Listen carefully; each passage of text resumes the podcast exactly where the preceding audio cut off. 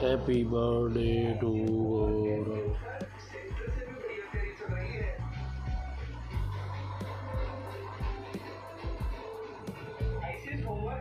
happy birthday to Gaurav recording करके podcast आई हुई थी।